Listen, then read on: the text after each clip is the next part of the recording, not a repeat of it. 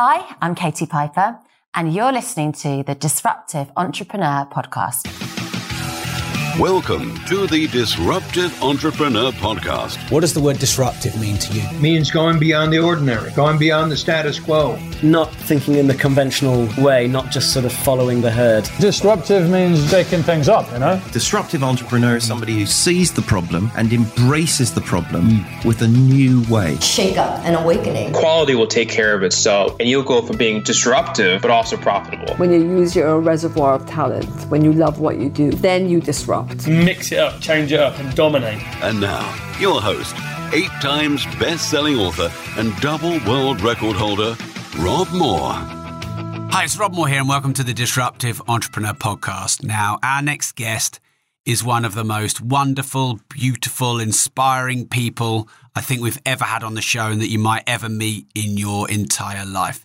So, she was involved in a horrific acid attack in 2008. She was uh, also raped. She was left blind in one eye and major damage to her body, of which she discusses some of that in this podcast, though she doesn't let that define her.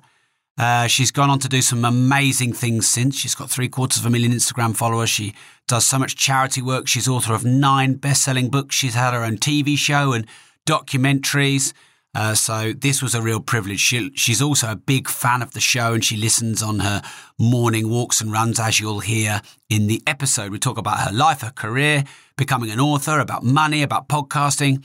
It kind of starts as an interview, but gets more and more just as a conversation between us on some of the things that you know we like to share about. So I think you're going to love this.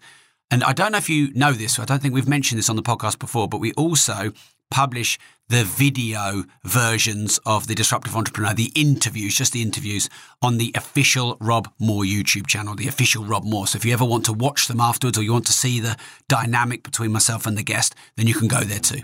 So let's get straight into the interview with the lovely, amazing Katie Piper. Let me get the door for you. Oh, how are you? I'm Good, how are you? Yeah, very good. Nice to see you. You too. Thanks for doing the interview. Really oh, appreciate I'm it. quite excited. Yeah, Yes. great. Yeah. Come through. We're all ready for you. Oh, cool. Yeah. Hi, how are you? Do you live? You live just down the road, do you? Yeah, and I'm still late. How Oh, that's all right. Don't worry. You're not much I late. um, went That's to all right. my daughter's school before coming here, Oh, okay. um, and had to go to the most boring road safety meeting, Ah. holding hands, crossing the road. Oh, right. Yeah. I suppose these things have got to be done, haven't they? yeah, she's only five, so I felt like if I don't go, then I'm Yeah. like the horrible mum that didn't turn up. so, did you have a late night after the podcast awards? Um, for me, yeah. Oh, okay. I, I, yeah, I go to bed early if I can. Right, yeah, me too. It was quite a good event though, wasn't it? Yeah, I thought so. I mean, we were um, we weren't in the main room. They had us in the second room, Oh, okay. which all was there weren't even seats. Yeah. So we were all just sort of. So that was a bit. I was surprised how many people were there. Oh yeah. Loads. Yeah, la- we, I went- I went last year and they just filled the, the main auditorium, and this time they filled the second room. Um, Shows how many people have got a podcast. yeah, Yeah. it's really growing. The one thing that's always a shame for us when we go is um, they don't really have any non-fiction or business. I know. it's- Thank you. Yeah. Which is the main reason I started listening to Yeah. podcasts to learn stuff. Yeah. You know, and it's all kind of like celebrity, comedy, Yeah. health, Politics. like- yeah, Yeah. it's not. Which I think, if you look at figures, surely the the main thing people are using it for is to educate themselves Yeah. and to better themselves. Yeah. You know. So yeah, we, that's always. It, it just doesn't seem to have any categories for that. Maybe Um, you need to suggest it. Yeah, well, Jake, um, you know Jake Wood from EastEnders. Oh, yeah. Yeah, well, he messaged me straight after and he says we should set up our own one. That- Because we do a lot, I do a lot of events. I was like, oh, I'm tempted. But then if you set up your own, you can't win yourself. You have your own category. But then I don't listen to podcasts um, for like pleasure. I don't listen no, to me comedy or anything like that. No. Um, I only listen to learn something. Yeah. So, yeah. Maybe I was thinking that the other day. Maybe I'm too boring. Like I need to have more like fun. No, well, I, my I life, sometimes like- think that because I know so, a lot of people talk about podcasts that are like really addictive. Yeah. But I tend to watch Netflix for the kind of escapism. Yeah, like everyone talks about that. My dad wrote a porno, Yeah. so I tried to. I'm only really listening in the car, so I tried to rid of this. listen. Yeah. Um, but I have my kids in the car, so I couldn't listen to it in front of my kids. And then when I listened to it, I was like, I don't find it that funny. I'm No. just bored. So Yeah. yeah. that. Maybe I need to laugh more. Yeah, yeah, maybe. I- think, yeah, I feel like comedy on the visual medium is easier Yeah. Um, or because you can go- see the people, the body language. Yeah, or I'll go to a real stand up show, Yeah. you know, as a night out. You know, I'd prefer that really. Mm. I do take my health seriously. You know, I eat well, I don't take drugs, No. don't smoke. So Yeah. maybe I should start taking drugs this week. there- so thanks for doing the podcast, Katie. Pleasure. So this is difficult in a way for me because what I don't want to do is talk to you about the same story you've told probably a hundred thousand times. Right. Um, and um, I interviewed actually Levi Roots a couple of weeks ago, and ju- just off camera he said, uh, "Don't ask me all them boring questions, ting kind of ting." And you know, he, di- he didn't want me to ask him all the stuff The obvious. that everyone asks him. Yeah. But then, what what is there left to talk about? Or you know, you are so defined by that story. Well, am I? I mean, that's the thing. yeah, that- yeah. that- that's a question, not a statement. Yeah, so in my private life, no, I, I'm not at all. You know, I mean, I don't even have the same name in my private life. So, you know, I've, I've married, I've, my life's moved on. I'm a, I'm a mum Oh, to two have a- you have a different name? I have a different name. yeah, that. yeah. Katie's not even my name. I Oh. was so, and Piper's not my surname Right. anymore. So there we go. Yeah. So yeah, I mean, what happened to me? I'm nearly 36 now. What happened to me was a very small snapshot. You know, I think of my of a life like a movie, and that was a very small scene in that movie, and it, and it doesn't define me at all. You know, it's very much my past, and the past doesn't really exist anymore. Mm. You know, so I suppose in you know lazy journalism, if you were writing an article about me, it'd be really easy to say. Um, acid attack girl, which kind of sounds like a superhero with pants over their trousers, Yeah. doesn't it? Um, Which sounds kind of cool. yeah, in a way, yeah. Or, or acid attack victim, which is somebody that would be dead because if you're a victim, you didn't survive something, you Yeah. know. So yeah, it's, it's just something that happened to me in my twenties, and I've done so many more things, and I'm so many more different things to different people now Yeah. than just you know someone that got burnt. Sure. You know, so And I'd love to talk about all those things a lot more than the past stuff. So we'll definitely get to that. And we've got a lot of common interests which we'll cover. yeah. But I do like to debate and discuss as well because I think that creates good content. Mm-hmm. And and you say it, it it hasn't defined you or it doesn't define you, but you also just said to me off camera you have a lot of people that support you that also have disabilities and relate to you and probably look up to you and admire you because of what you've gone through. So is there an argument that it has created something in your life that it wouldn't have had it not happened? Um, yeah, I mean, I suppose that is all hindsight, isn't it? You know, if I said to you, who were you in your 20s and who and are you different in your 30s and what do you attribute that to? There's so many things that change us um, and we're different in different decades of our life. So what, what person would I have been in my 30s if I wasn't burnt? None of us know that. Um, you know, I, I do believe when the shit kind of hits the fan, I always think, okay, there's going to be a blessing around the corner Yeah. because that, that's my kind of theory. Have you always felt like that, or did sort of the post event kind of teach you gratitude? Um, it, it emphasised it for me, but Mm. you know, growing up, I've always been self-employed, so I've always known that struggle and that panic of like, hang on a minute, there's no work booked in, haven't got any money, what am I going to do? Then the following month, wow, big job, oh my god, I am doing the right. I'm thing. loaded, yeah, yeah. yeah, I'm loaded, you know. So I've always known that kind of struggle and and had to have a work ethic. Mm. So I think that's always helped. By the way, sorry, just to jump in, you said struggle, but Mm. do you also find that exciting, the kind of, you know, self employed lifestyle? Yeah, I mean, I so basically I got a trade. So I left school, went to a tech college, and I got a trade of um, beauty therapy, and then I did a kind of practical side, and then I did. Um, Sort of anatomy and physiology um, course as well, so that I could go on to do something academic as a backup. Yeah. Um, and I always hated the thought. I think I used to earn seven hundred pound a month as a beauty therapist, and I hated the thought of knowing it will always be seven hundred pound because I'll always be able to buy some food, some rent, and go out for a bit and do a couple of drink sweeps on the bar and get the empty drinks because I ran out of money. And I thought I can't live life like this. So I um, increased my learning, did some extra courses, and then I stole a bit of equipment from my employer. I started going in the evenings. well, you know, I started going in the evenings to houses and doing cash in hand treatments on women Yeah. so that my earnings each month would be unpredictable and different. And sometimes they'd be high, Mm. sometimes they'd be lower. And, and I kind of got like a kick out of that. And, and like, well, what can I do next month? And, and what if I work the hours other people won't work? Mm. Yeah. What if I don't take a break? What if I do the bank holidays when everyone else takes them off? Mm. And so I kind of had that way. But what happened to me was beyond like a career thing of pushing myself and working long hours. What happened to me was experiencing not being part of society, not feeling human, not being accepted. And it was on a real high level that you don't expect to experience in your 20s. And the comparison was so great because when I was in my 20s, my job relied on my aesthetics and my look, and I was really glamorous.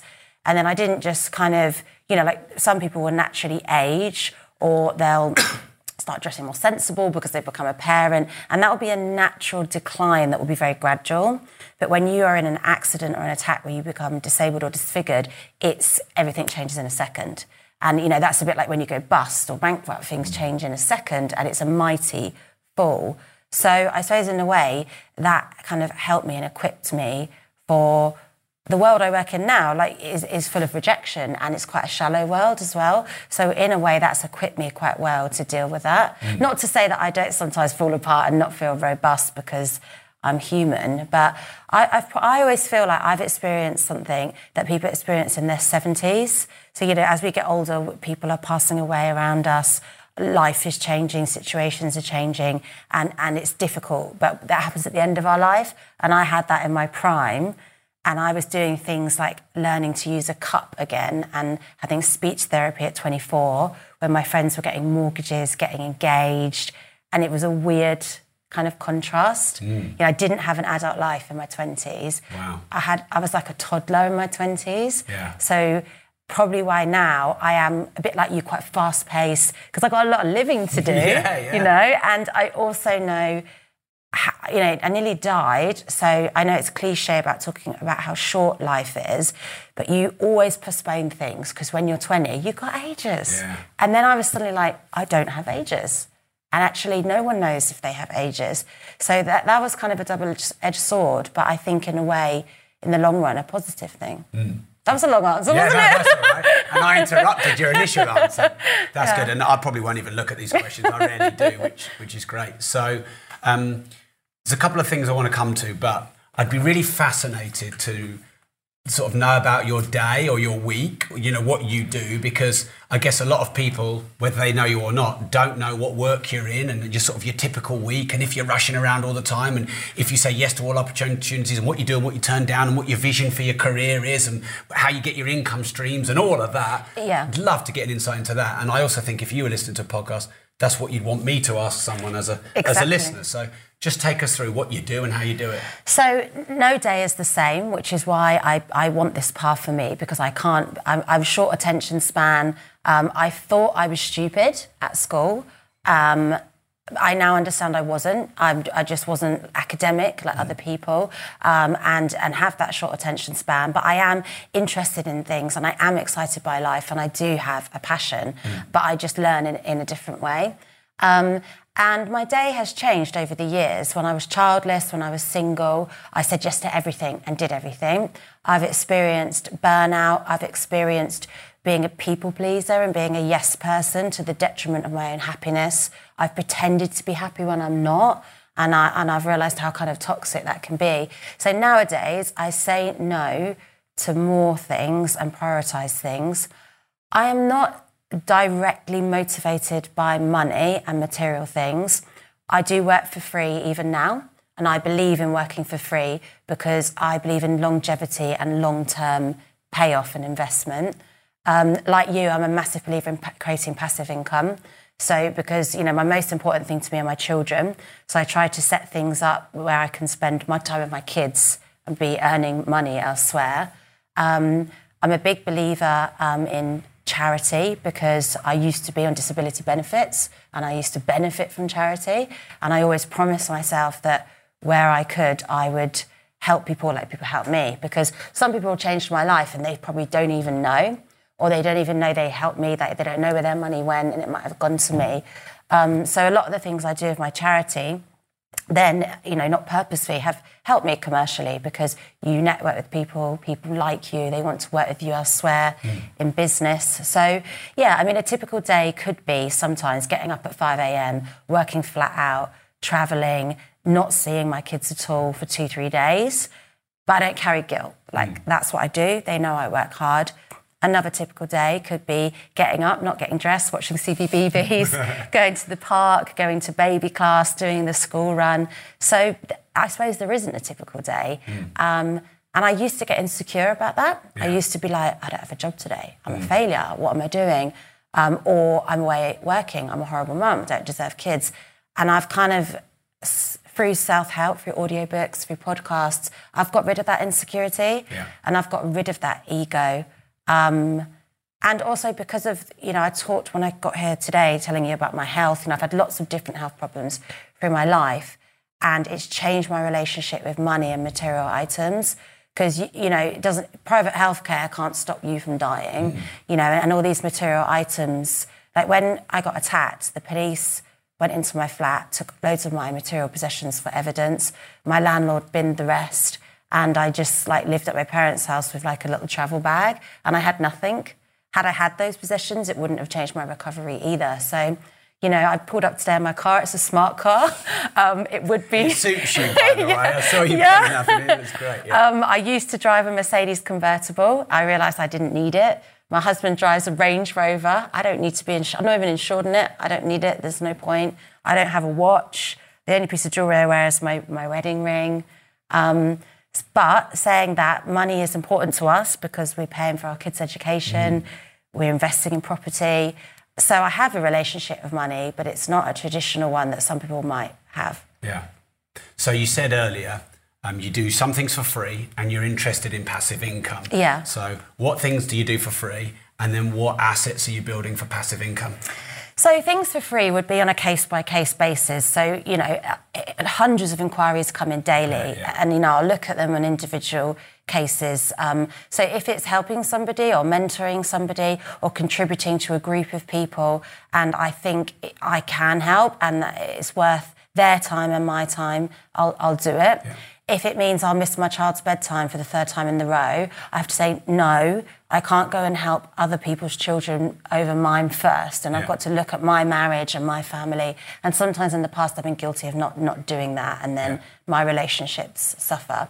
Um, and just things I care about and like, I'll do, you know. And sometimes if there's brands I want to work with, I won't necessarily work for free of a brand because they're making money. But if I can see, uh, you know, a kind of benefit in networking and, and doing something, then I will. And the same with actually, you can set up a business and not pay yourself and look at the long term and, and, and look at actually what's it going to do? Is that going to be there as a pension for you? You know, I have my own podcast and it's not necessarily I set something up to get paid that day for my time. Do you It- run ads on your podcast? I do have ads on my podcast, so it has started to make money, not Yeah. big money, Yeah. um, but the podcast is going to be there forever, Yeah. and it's giving a platform to kind of voiceless people, and I get to meet people that excite me, Mm. um, and I believe in that thing of it's putting good stuff out into Yes. society, so I'll probably get the karma back, you know. So that's exactly how I've set up this podcast. Yeah. You'll probably be, what episode will Katie be? 390 something?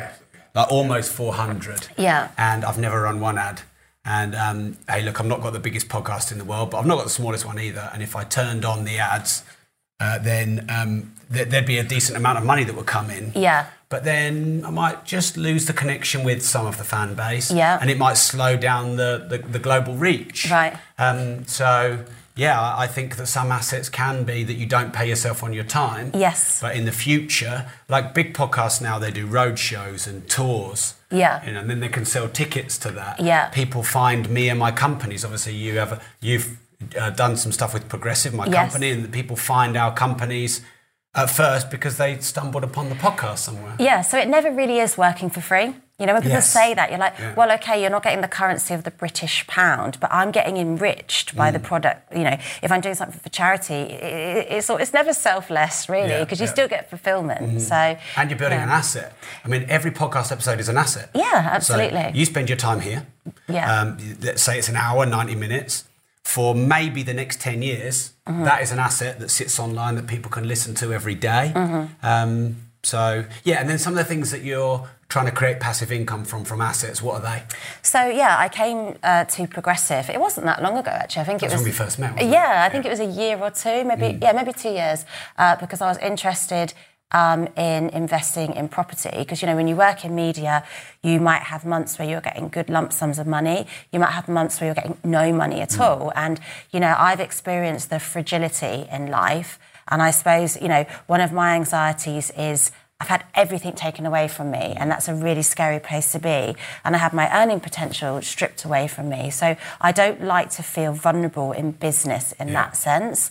Um, but I am a risk taker. I'm a controlled risk taker. So what Progressive did for me is it gave me. It educated me, it gave me tools, but it gave me confidence to take a risk, Yeah. but a measured risk, not a reckless risk. Um, so from coming on the course, you know, my husband's a builder, Yeah. so he came on the course with me, and from that course, we've invested into property and we've gone into HMOs. Great. So and we've done it in London. Yeah. Um, so it's been fun, and it's been quite fun as husband and wife because we've got, you know, we've got different skills, a couple of arguments on the way, a couple of disagreements. Um, You've but done yeah. well if it's only a couple. Yeah. Yeah, so you know, it's not it's not been too bad, and um, it's been quite exciting and interesting, and it takes the pressure off me in my career as well. Mm. Yeah. Um, and then in my career, I um, work on a royalty basis with a lot of the books and the audio that I produce. Mm. Um, I sell a lot of products as well. I work in fashion as well, Mm-hmm. um, and I work internationally with a lot of my stuff. A lot of stuff's been translated, and I work in different market areas. So I do have quite a bit of um, passive income. Mm. And you know, although I um, I take risk, I do set up things like ISAs and pensions and Yeah. things like that. So I try and spread myself and never put all my kind of eggs in one basket. Or you know, the younger me would have been like, I want to work in telly. And that was my only plan. Yeah. And if it didn't work out, okay, I had my trade, so I had that kind of practical thing. Whereas if now, I don't think I'm going to be on telly forever. I'm going to be writing books forever hmm. because I know that could end tomorrow. So I kind of think the older me now is a bit more practical about spreading myself. So um, you listen to the podcast. Everyone listens knows I'm a massive fan. I bang on about this. Multiple streams of income. Multiple, Yeah. So you're, you're you're a believer of that. Yeah, I am because when I was younger, like my job was about my appearance and when you're young, you, you know, you think, oh, disease, disability, sickness, that happens in movies, it happens on the news. It doesn't even directly affect anyone I know. You know, it was that one person that came into assembly who'd learn about at school. And then all of a sudden, I lost my eyesight, I lost my face, I lost my health yeah, I couldn't even swallow my own saliva. My esophagus got melted, and and you just realise no, nobody's immune to anything. Life is unpredictable. Um, so it's funny how an injury like that can change how you operate in personal, professional, Yeah. in everything. You know. Why Katie and then not Katie? Is it, did you want a different So persona? yeah, it was like a stage name, Katie, um, and then it just kind of stuck. Really, it was a, before I got burnt. I used it as a stage name. So yeah. Um, It's just Kate, so it's Oh, not a big contrast. yeah, yeah. Dave. But, uh, yeah. Yeah, I mean, it's kind of evolved for me. In the beginning, um, I was an inpatient in hospital for three months, quarter of a year, and I I needed a lot of psychiatric help. Um, so I would see a um, psychologist every single day, um, and one of the things she told me to do was to write. Um, and for different reasons, you know, the obvious reasons of unburdening your thoughts, but also, I don't know if anyone else has experienced this, but when someone's supporting you, no matter how close you are to someone, we all have our deepest, darkest thoughts that we don't want to frighten people with. We don't want to share them because it doesn't mean we're going to act on them. But sometimes we just have these intrusive thoughts. And so sometimes keeping a diary or writing a kind of, you know, monologue of stuff helps you sort of process that. So I just started writing and kind of couldn't stop because I had so much to write. And I never intended to do anything with it. And then when I finally got discharged and kind of my only purpose was recovery, you know, that's not really me. I was quite bored. Um, and I was on benefits, which there's nothing wrong with being on benefits, but I had never experienced or envisaged that. I'd always been self employed. So I decided to change my style of writing and make it into like a story of what had happened to me from birth to kind of post the attack. And I sent off, uh, bless me, on my Microsoft Word, you know, com- Yeah. Comic Sans, stapled it all together. Yeah. Um, and I sent it off to so many publishers. And at this point, I hadn't done my documentary. I was an unknown person. Mm. And um, I either just didn't hear back from anyone, or if I did hear back, it was a polite rejection letter. And I was rejected for one year. Um, and then I finally How got. many times do you think you got rejected? Oh, I used to post the manuscript off every Friday. That- that- I'd go get like I'd go to the post office, buy my stamps, post it off every Friday. But it was just something to do. It was the only time I left the house. Like, I was like, I'm going to post my thing to get rejected again. you know, it was kind of like a joke in our family. But I just thought, well, it's not. There's no harm in keep keeping on going. I've got nothing else to do. Um, and when I made the documentary, that uh, gave me a platform. Um, not not a massive platform, but then people knew about my story as a kind of a news article. Um, and I finally got uh, positive feedback from a publisher, but it wasn't a very good financial deal. So it was a, it was a very well known publisher, um, and it was going to be in bookshops, supermarkets. But um, yeah, it wasn't um, a very good money deal. But at the time, I was like, well, I'm not really doing this for money anyway. So I accepted that deal. Um, and that book's gone on to be in the Sunday Times number one bestseller. Uh, I know, it's so cool, isn't it? I was just like, oh my God, like, I can't, I'm on incapacity support and disability benefit. Yeah. And then I was in the number one That's bestseller. amazing. Thought I, bet, I better ring up the um, DLA and cancel it before Yeah. I done for benefit fraud. Um, and then it's been uh, translated to languages I can't speak. Yeah. It's gone to 37 different countries, countries I haven't even travelled to Wow. because the publishers were too tight to pay for me to go and promote it abroad. um, and then I was like, right, I can now. Ne- my next move is my choice. Yeah. So instead of um, staying with that publisher, I shopped around, I renegotiated, and then it became a, a way to earn money and it, it became a living. Um, and that first book was an autobiography, and I decided, right, that's my closure. And the next books were then in self-help genre, Yeah. and it was about coping mechanisms, and and then it just carried on from there, really. And it's something I love doing, but of course, like anybody else, I sit there and I go to page one, I'm like, uh, you know, and then I'm like, okay, fine, keep a pad by the bed, Yeah. write in the back of taxis, meet someone like you, you say something that sticks in my mind, go home, write that down, and it evolves like that. But you know, obviously, sometimes when you're working with in a commercial space, you have a deadline, so you can't always just kind of have that block. So I'll try and be strict. I set up a kind of formal thing at home where I've got an office. I lock the door, go in there and say three hours of writing, got to get it done. Yeah. So yeah, it's fun. I love doing it, but of course, you know, it, it is difficult sometimes, and especially self-help now has become quite a saturated market. Yeah. So you do have to think about reinvention as well, um, because with self-help, I suppose it's an opinion, it's life experience, but a lot of it's recycled. You know, a lot of it's kind of sometimes you'll listen to it and it's stating the obvious, but you just need to have it reinforced. But if you're trying to hit sales figures as well, you do need to refresh. Yeah, yeah. It's funny you talk about all this because it's like we've lived in a parallel universe. Right. Um, I got lucky with my publishing deal because um, I wrote a book called Life Leverage. Uh, and we marketed it, and because I'd built a company and I'd learned marketing, I knew how to market it well, and it went to number one on Amazon. Oh wow, Um, that's yeah, in the, in the whole country. Amazing. Above all the fiction books. Yeah, um, which that's a big achievement. It, it is, and but but and thank you because I've got to own that because I'm not very good at receiving thanks. But I also know I knew how to market that book. So part of me thought, well, I've got that book to number one, not because it's the best book in the world, but because I'm a good marketer. Mm-hmm. And okay, that, that was my first non property book. Because we got our property investing secrets book to number four in the whole country. Which Wow. Fifty Shades of Grey, Fifty Shades of Grey 2, and Fifty Shades of Grey, the, the box set were the first three. Yeah. And then it was Property Investing Secrets. So that was. and it's so niche. Yeah, like, exactly. yeah. So we, we knew how to market. But um, Hachette, who are second behind Penguin in, in the size of publishers, they found me and they went, Your book's everywhere. Yeah. Wow. And they courted me and I, I did a deal with them. Isn't that great? They came to you. Yeah, well, so hearing your story and how much you get rejected and how amazing you are and how amazing your story is. And if you read like the story of Stephen King, he was got rejected so many times. In the end, he put his manuscript for his first book. I forget the one with a clown. Oh, It. Yeah, Yeah, I think yeah. that was the one. Yeah. Um, or it might have been Carrie. It was one of the early ones. But he put it in the bin, and he's like, "I'm over." And his wife pulled it out of the bin and said, "No, no, no, no, another go."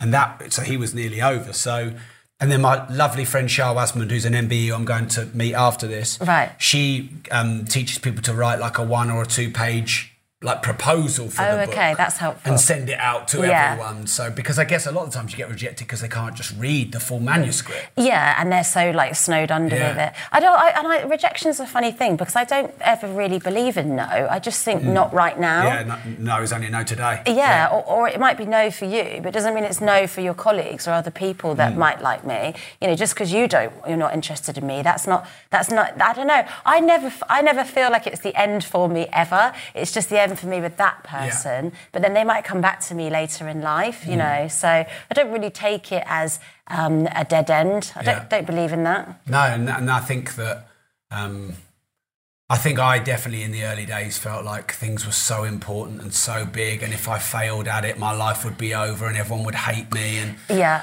uh, yeah, and then you just put a lot of pressure on yourself, don't you? Yeah, and it's only you that puts that pressure on you, and you might feel demoralised or you might feel like you're not enough, but that's actually all internal dialogue, Mm. um, and it's just part of growth, and it's part of doing something that basically a lot of people want to do. Yeah. You know, so you just got to take, and if you can't kind of take it, maybe that's the universe saying it isn't right for you. You know. Mm. Yeah.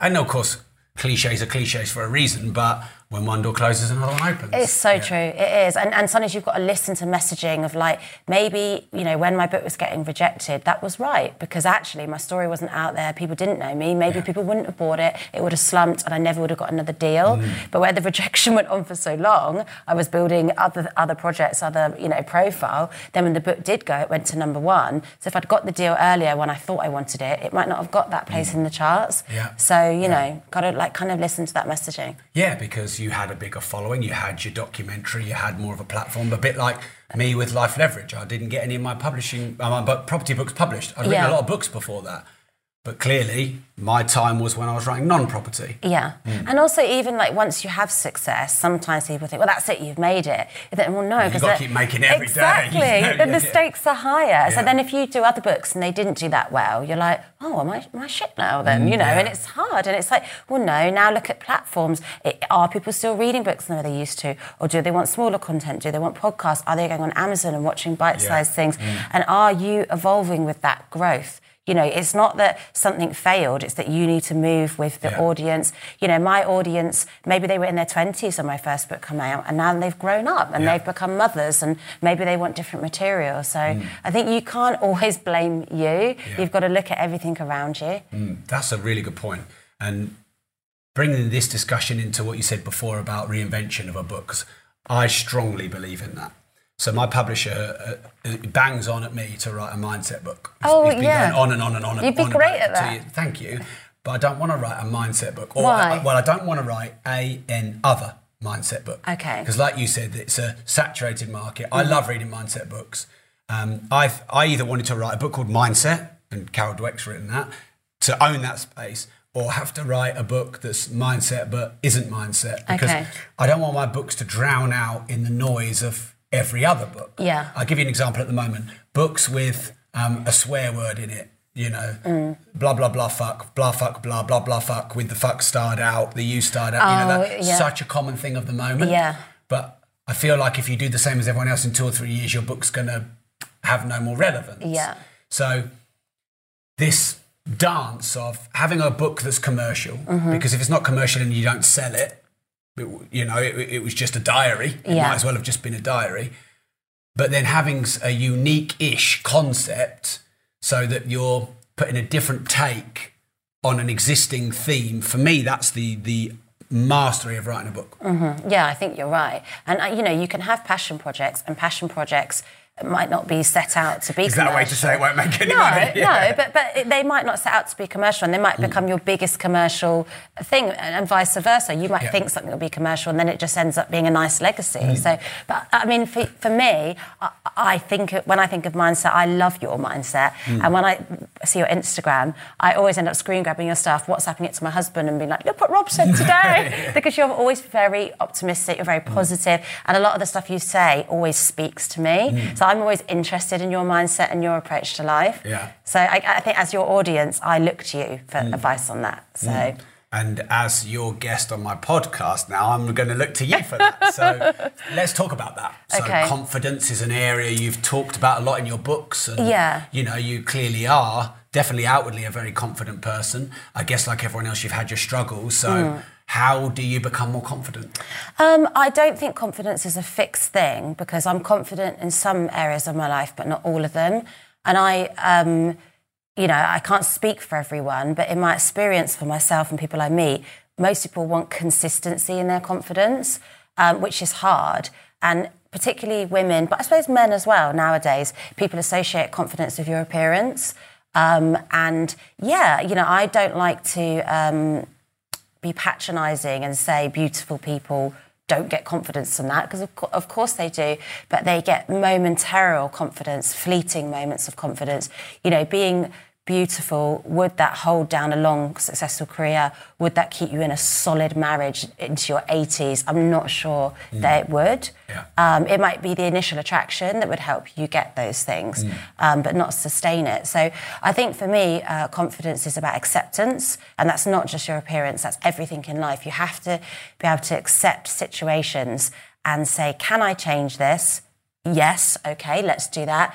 I can't. Okay, fine. It's fixed, and that's about. I, I'm I'm good with that. I'm confident about that, and I can handle it. Yeah. Um, but yeah, you know, I, sometimes I'm really confident at work, and then other times in motherhood, I'm like, oh, I don't know what I'm doing. I don't know if I'm a good parent. And then vice versa. If I take on a new project, I might feel out of my depth. I might feel like people are more accomplished than me, more famous, more intelligent, and feel a bit of an imposter. Mm-hmm. And then that might change. So I suppose to me, it's, it is always a bit of a roller coaster, mm. but I think that's okay. So long as you keep working on you, like I will try all the time to learn new things. Like you know, coming to progressive, that was an area I'm not confident in, but I couldn't have got confidence staying at home. Mm. So I came, I learnt stuff, and then I okay, I don't know everything about property, but I know more than when I first started on the mm. course. So yeah, you can always work on your confidence. Um, and you'll meet people that are like, I don't know what I'm doing either. And then in a way that makes you more confident because you realise people outwardly look like they're owning it, but they are still at a novice kind of level. Mm. I think you picked up on some great things there. I, think one of the things I want to agree with you on and make a, a, big point about this is I think a lot of lack of confidence comes from comparing ourselves to other people. Yeah. Because if we lived in a vacuum where, where we couldn't compare ourselves to anyone, we wouldn't know if we were better or worse. Or, you know, or what was good or bad, and so we'd probably just accept who we are. Yeah. But we're always comparing ourselves to how people look, what people say, and how we perceive their confidence is. And I've met some very successful people, and you've like the same, probably more. Um, and in every very successful person I've met, I've also met a little child in there who still needs attention, or someone who's failed somewhere and still got some baggage, or someone who's a master in business but maybe a disaster in their marriage or their social life or whatever. And what I've observed is no one is no one trans- com- transcends confidence in every area. You are confident in areas where you've studied, you've learned, you've mastered. Mm-hmm. You know, you've been told you're good by everyone and you believe it. You've worked hard, you've overcome struggles. Yeah. And then even Arnold Schwarzenegger, i- if, I bet he's probably not that confident in yoga or playing chess against a grandmaster or whatever, even though mm-hmm. he's probably one person on the planet I look to the most. And I think that merging those two, two things together, one, knowing that we can be confident in anything we, we master and serve and mm-hmm. Focus on and want to be good at, and knowing that we have weaknesses, and then merging that with everyone else is the same. Yeah. I feel like that makes life just a little bit better or more normal, and we stop beating ourselves up and compounding our issues. Absolutely, yeah, and it's it's kind of because we're more connected, we can see more of people's lives on social media. Mm. So that envy and that jealousy is probably at a higher level. I mean, I always compare it. Do you remember the old smoking adverts? And it's like Lucky Strike will make you thin, Yeah, and yeah. Uh, and people who smoke are cool, and and you're like Yeah, actually. and Audrey Hepburn paintings. Yeah, literally. And mm. and it's like actually luxury isn't always what it appears to be. Mm. And it's like, you know, the grass is greener because the, sometimes the grass is artificial and Yeah, fake. yeah. And that's why it's greener. So you go on Instagram, you go on Facebook, and you start envying a facade that doesn't exist. You become jealous of somebody that's either photoshopped, edited, is exaggerating, is only showing you the best bits. So it's kind of like, you know, that old affirmation of comparison being the thief of joy, the most unproductive um, emotion because it keeps you very busy doing absolutely nothing at all. Yeah. And you think if you've got so much energy to hate, to be envious, um, to feel inadequate, to make comparison. Imagine what you could do with that energy. Like you could be Mm. Yeah, yeah. so productive. And because I'm kind of older, I look back on like 80s, 90s, even in the millennium when we didn't have social media, you would just be jealous of like the most good looking friend in your friendship group. That'd be it, wouldn't it? You wouldn't know what other people who you went to school with 10 years ago were doing or, you know, someone who you wish you looked like was doing. So, hmm. but then I wouldn't bash social media because I think if you use it responsibly, it's it's brilliant. Like, I, I think know. that's really important to remember that everything has an upside and a downside.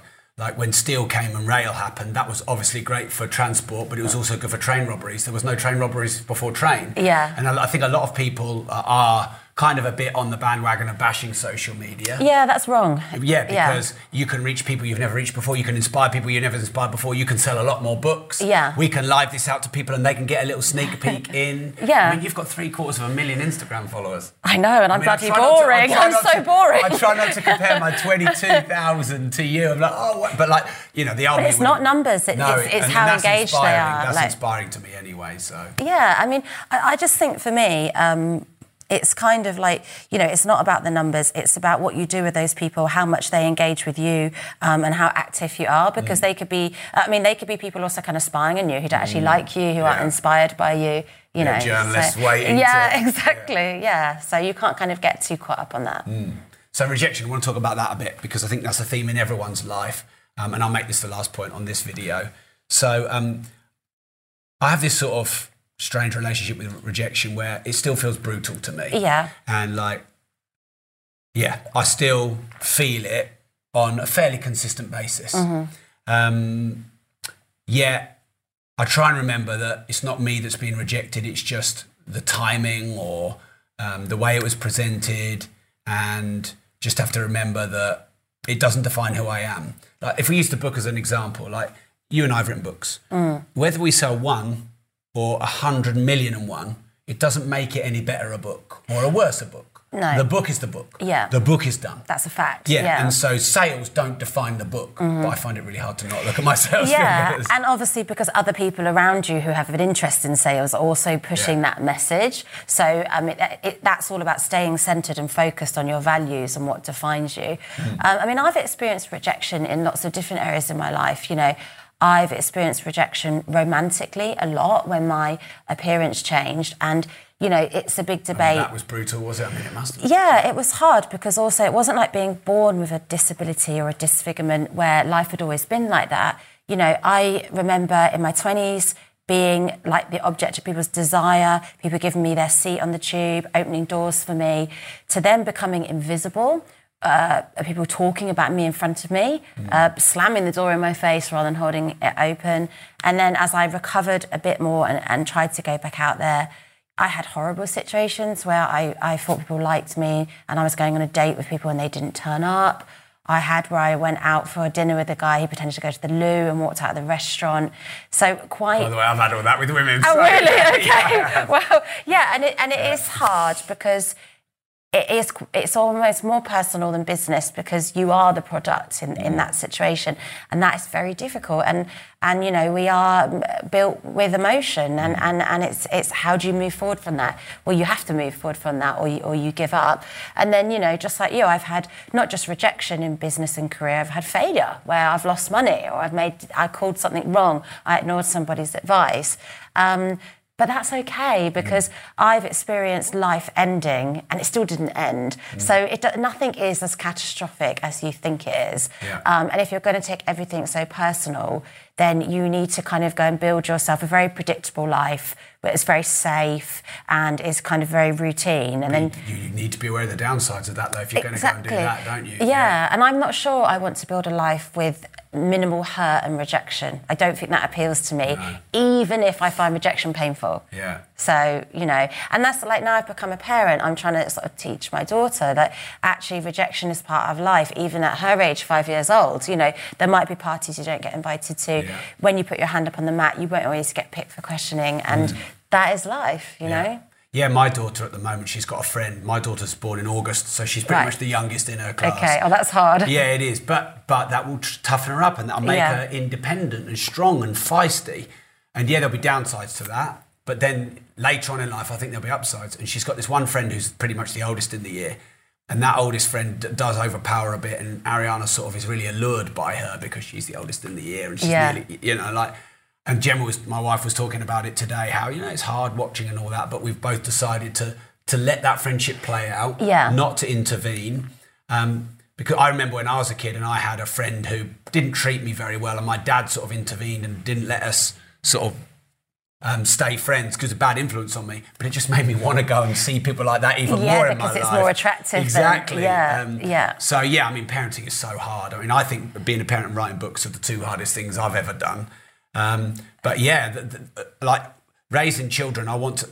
I don't really have a plan for my kids other than to show them what life is really like. Yeah, a real view. Yeah, Yeah. Not, not an upsided fantasy, and hopefully not too much of a hardship either. But this is what life is. It's brutal sometimes. It's beautiful sometimes. yeah. And hopefully let them discover that for themselves. Yeah, and I, I really agree with that. I mean, we have really honest, open conversations at home. You know, my daughter will ask me lots of things about my job. She'll ask me about my appearance. She'll ask me so many questions. And I try not to talk to my daughter like a baby. I try to talk to her like a edited adult, you mm. know, and I and I hope you know I don't want to traumatize her, but I then hope that and it's a bit like if somebody's adopted and the adopted parents decide to always be, let that be a known fact hmm. rather than one day just sit them down. And I like that kind of natural flow.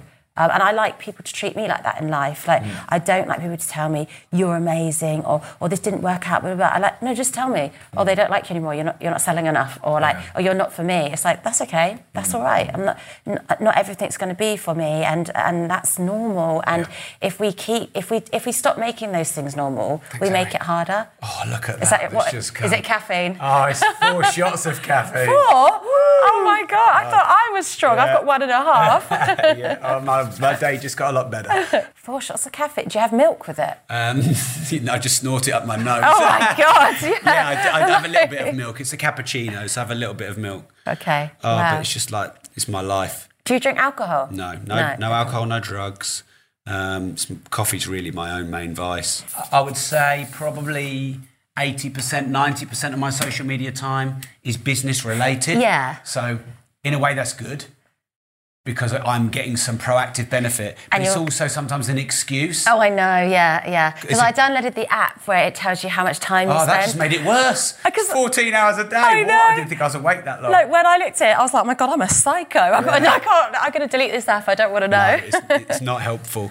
Um, but yeah, I think just when I'd sort of with Facebook kind of got a bit of rules, then WhatsApp. Oh, right. Um, because I like run a lot of WhatsApp groups for our businesses. Oh, and, of uh, course. WhatsApp's my new overwhelm. Yeah. Um, and it's great. It's, yeah. it's a blessing because we can get all of our communities together and I can offer them services. Yeah. Um, and we can create communities and the speed.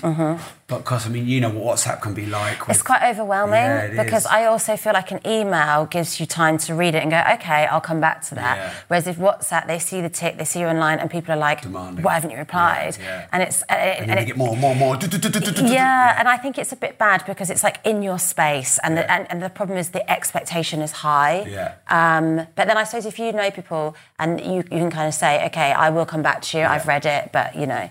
Yeah. Yeah. it's difficult. And then WhatsApp as well. I have lots of personal groups. So you've got like, your auntie sending you a picture of a dog, Yeah. and you've got to be like you've got to engage, and you've got to kind of keep everybody happy. Mm. It's quite it's quite difficult. So, um, when we were just cutting there, I had a thought.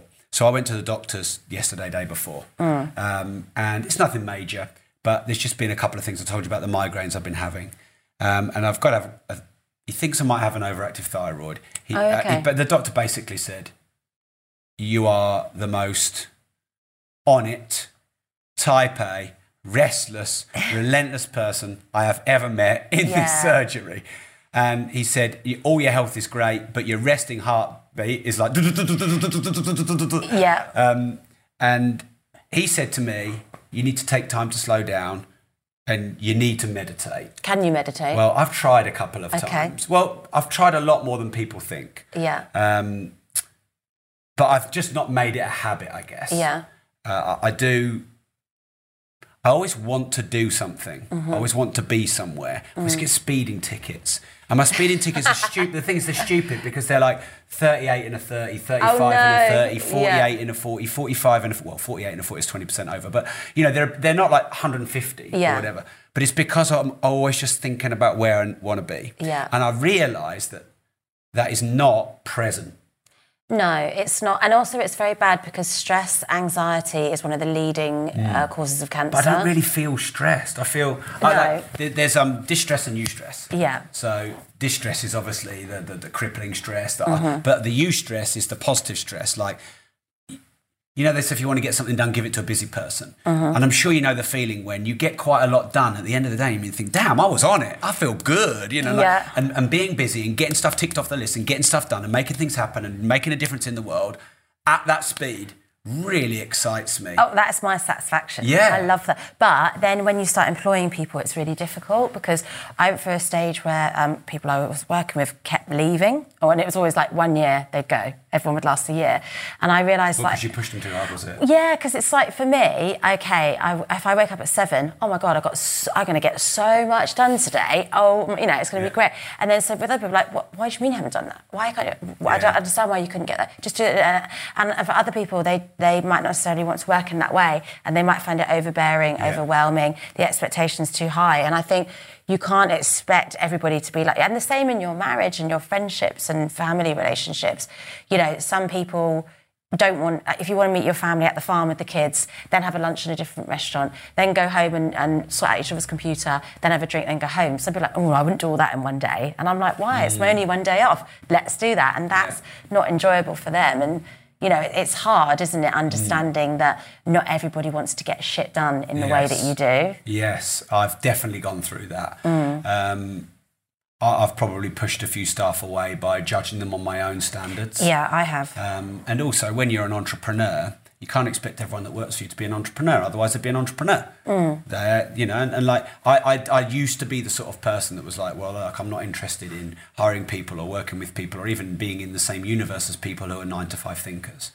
But that was my own naivety because actually, some of our best team members work nine to 5 and they're efficient. Mm-hmm. Yeah. And they might get as much done as I do, seven till seven. yeah Um, and enable you to do it. Yes. And you need different, like if you had a football team, you wouldn't have 11 goalkeepers. You need the different, you, I mean, there even, there's even now the defensive midfielder, which there wasn't a few years ago. Right. Um, and there's the wing backs who are just. This is an area I have no Oh, no, no, confidence yeah, in. I mean, I don't either, but trying to, I'm trying to be clever and use an analogy. Yeah. But like the modern left back and right back are no longer defenders, they're Yeah. also attackers.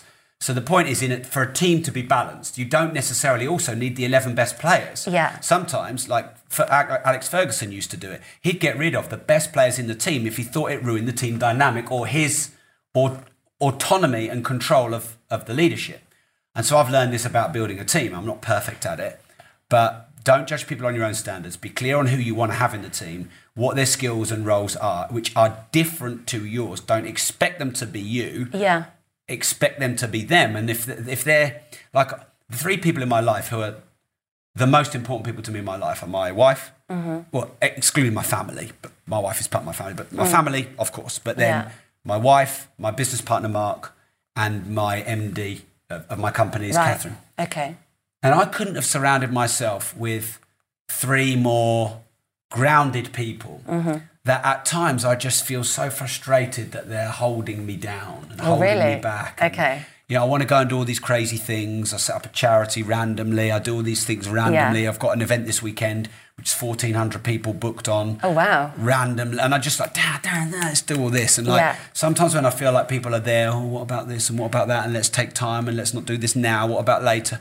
I feel like they're really restricting me and holding me back and Yeah. they're boxing my creativity and energy. they're your yin to your yang Yes. aren't they But that's the paradox of that, that is I need that. Mm. And if I wasn't surrounded by that, I'd I'd be in some loony asylum somewhere, probably bouncing off the walls. But it's so important to, it's true because it's so important to recognize it because sometimes it also comes down to ego of like when I first set up my charity, I, uh, you know, I didn't. water down oh. I might have one. Thank you. Mm. I didn't go to uni. I'd never worked in an office or like a formal professional setting.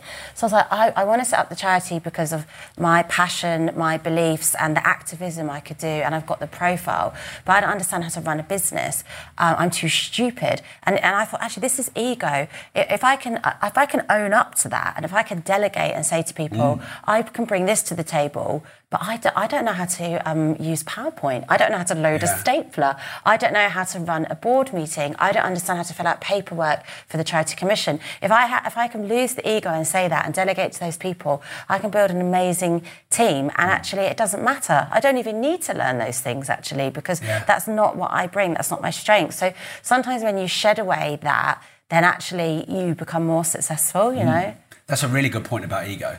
Because sometimes I think we perceive ego as things like greed, power, revenge. Yeah. But e- ego is also not asking for help. Yeah. Th- thinking that you've got to struggle on your own, um, trying to be everything to all people, Uh-huh. not saying no. All of those things are ego as well. It- yeah, it really is, and and that's kind of a bit of a destructive thing to hold on to because again, it's a bit kind of emperor's clothing. It's it's a bit of an imaginary thing, and like you said, when you start to meet other people from walks of life, maybe high profile people or successful people and they confide in you and you'll go home to your partner and say oh you know so and so I met them and they're, they're quite insecure or they're quite and, and you are surprised but then the more people you meet like that you kind of realize you know everybody has their thing. Mm. Everybody has their inadequacies or their strengths and some people don't want to show weakness. But the climate is changing. Like you see with like mental health week people are showing weakness Yes. people are talking about I think it's a um, good movement to go through. yeah, and it's good. And, and at first we're shocked. Oh, or, or, or this annoys me. Oh, he's depressed. Look at everything he's got. He can't be depressed. And you're like, depression isn't about how rich or fortunate No. you are. It's not a choice. Mm. You know, it does. You can't decide to cheer up because you've got a nice car. You know, Yeah. but so it is good. And also, the- when you, because I've had this recently with someone very close to me who basically spat and chucked some quite nasty stuff because I've got a lot of nice cars. yeah, And someone very close to me who I love and I think loves me. And you just think, it's, you know, people think they know or, or that you're in some way entitled or that you should help them more. but that person's suffering. They're angry. yes, they're this angry. is exactly what happened. Yeah. They're suffering and they're angry and Yeah. they spit at you. It's not really about you. No. So it's, it's quite interesting, isn't it? Because at first it's really disappointing and hurtful, Yeah. especially if they were what you would consider in the inner circle as your friend. And you've helped them a lot in your yeah, Yeah. but but you could be anyone and they'd be angry at you. It's Yes. not personal. Um, and I've been the angry person. You know, when I've lost a lot of things in the past, I've been jealous of people in relationships, jealous of people with success, and and secretly I've known it's about me. Yeah. You know, and I always try and remind myself Well, of I think that that's now. self awareness. Self awareness is, is knowing where it's coming from Yeah. Uh, and, and being Yeah. honest about it. Yeah, I, th- I think because I've had a lot of therapy, I think that's kind of helped me. Okay, I've experienced that jealousy. Step back. Where did it come from? Is it that person's fault? No. Yeah, I, just a trigger for me. yeah, exactly. And they could be anybody having anything, and I would still have that emotion because it's in me, Mm. and I kind of need to work through it. So, you know, I think a lot of people are embarrassed to have therapy or think they don't need it. But for me, I've always found it really beneficial. Yeah, I've not had it, but I've done loads of personal development. Yeah, which for is similar. a similar thing, but Yeah. I definitely could see that, that I'd like to have it.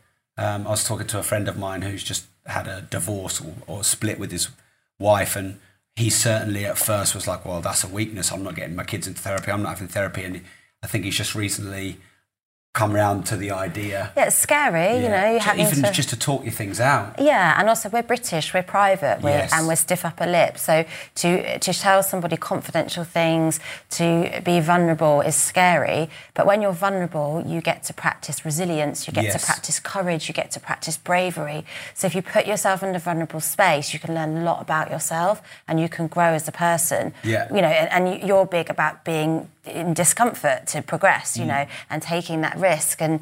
You have to do that to, to evolve, you know. Yeah, I think that that's a really good point. I, I suppose this vulnerable thing, I've been a bit scared to jump on it because there's a lot of people saying, "Hey, I just want to be vulnerable here," and they're using it as marketing, or it's like Yeah. become quite. You know, people like Brené Brown have made that. Oh yeah, do, do you like her? I like her. Uh, yeah, I do. her. I- yeah. I get a bit from everyone. And Yeah. obviously, I have my favourites and I have others that my style isn't quite the same. Um, I admire what she's done. She's got a Netflix um, show which I started to it, watch. yeah. I mean, you know, look, I'm a 40 year old male, and I think her ideal demographic is not It's a 40 year old male. yeah. So, just saying. But yeah, I mean, anyone who's done the reach and made a difference in people's life, I think is great. But she's made this like a buzzword. Yeah. And so I've kind of like, because of my, I suppose, my own baggage, I've kind of shied away from it because I don't want people, it's not, for me, it's not a buzzword. It's like being honest about how you feel and saying and doing the right thing. Yeah. So um, I've got our biggest event this weekend. There's 1,400 people that are going to be there. It's the biggest one we've done. Now, I'm doing a talk I've done plenty of times, Mm-hmm. like a lot of times. How do you talk? Do you talk um, from notes or do you just talk? I usually don't ever talk from notes. Okay, right. I've got a very relaxed style. Yeah. Um, but I'm really freaking nervous. And, Yeah. like all week, it's been tying me in bits. Yeah. Like my arms feel all like acid. My stomach's just got a hole in it. Yeah. And I can't get my head around why. Because I've done it so many times. Yeah. And when I think about it, I know I'm the best person in the world to do this talk at this time in this way. There's other speakers, but this one particular talk, Yeah. I've got the best tools. I'm the right person to do it, and I've got loads of experience. But I'm still fucking. But that's brilliant. The day, the day, But you're I not, don't. But I've never had nerves like this. but the day you're not nervous, you should stop doing it because you're flat. But I'm always Like- nervous. But like I'm a little bit nervous. A little nice twingle. Ooh, and feel that. Go get on stage. Give it. Yeah. But I'm actually worried this is going to look like. Because you're out your comfort zone. Well, I think is I've done this before. Yeah. Well, I like it. You know, I always get nervous. I always get adrenaline. I even get a little bit of self doubt. Like, am, I- am I the right person Yeah. for this? Is it going to be good? And that kind of makes me that little bit on edge. And, and it's good. And it, and, it, and it makes you relatable and accessible. And then when you go out there, you're so driven Mm. to make, because you don't take for granted this is going to be great. You think, oh, it might not be. Yeah. Oh, oh, oh, oh, no, I've got to Yeah. make it. I've got to make it really good. And then you become more passionate and more alive. And, Mm. and, and it's just like on your shoulders. That responsibility is good, I think. Mm. Yeah, that's what I've been saying to myself in my head over and over and over. I've got this. I know this. I've done it. I've, I mean, that talk I'm doing, I've done 150 times, or the guise of it, you know. So Well, I think when it's an event like that where they it's advertised, they've got to buy tickets to come. You're 50% already in the door because they want to see you, they like you, they like your message, and they've had they're not forced to come by their work. They've they've done it themselves. They've had the initiative to come, so you're already half Yeah. won them over. yeah, I mean, I know all that. Yeah. I, I, th- I think the one thing in my head is, you know what? Just what if I don't deliver at the most important speech I've probably done? It's all And an opinion. It's all an opinion. Yeah, though, because there's a lot of it, like a lot of people will be expecting me to bring it because they know what I've done before, and that Yeah. sometimes put added puts added pressure on me. But this bit. is like reviews. Like reviews are an opinion, and someone could come out that talk and be like, "That's changed my life," Yeah. and it genuinely could change their life. Mm. Another person would be like, "That's crap. I've heard that all before. I, I, that didn't. I didn't relate to that." And you're like, "Okay, that is literally an opinion, and there's nothing wrong or right with either of those reviews. And sometimes some things are factual. You can't change them, and so you go in, you be the best version of you, and some people are still going to hate it. You know, and, and maybe they're just a pessimist. Maybe, Yeah. maybe they hate everything they do. Maybe they love hating everything they yeah, do. yeah. You know? And they Yeah. enjoy that. And, and then maybe they'll live a whole life of loving, hating stuff and criticizing it. Mm. And maybe it won't be till they get to the very end of that life that where they'll be like, have that woke moment where they'll be like, oh, it's too late, but I wasted life Mm. Yeah. always hating it, you know? Yeah, that's a good point. Um, let's move on from this subject. Yeah. I can actually feel I can actually feel it in my legs. He's getting nervous. Um, so yeah, but I mean, the point about critics is, I've tried my whole life to figure out what is the purpose of a critic because I don't see much upside. You know, they just seem to go and want to put their bitterness out onto other people. Do you critique yourself? Do you ever write reviews? Um, I, I am probably my harshest critic in my own mind. Right. I don't ever write reviews on myself. Yeah. And I rarely re- write reviews on others. And 99.9% of the time, I feel like if there's nothing constructive and good to say to someone, why ruin their day or their week by Yeah. hating on them or giving them unfair? I think there's a big difference between critique or critic and hate.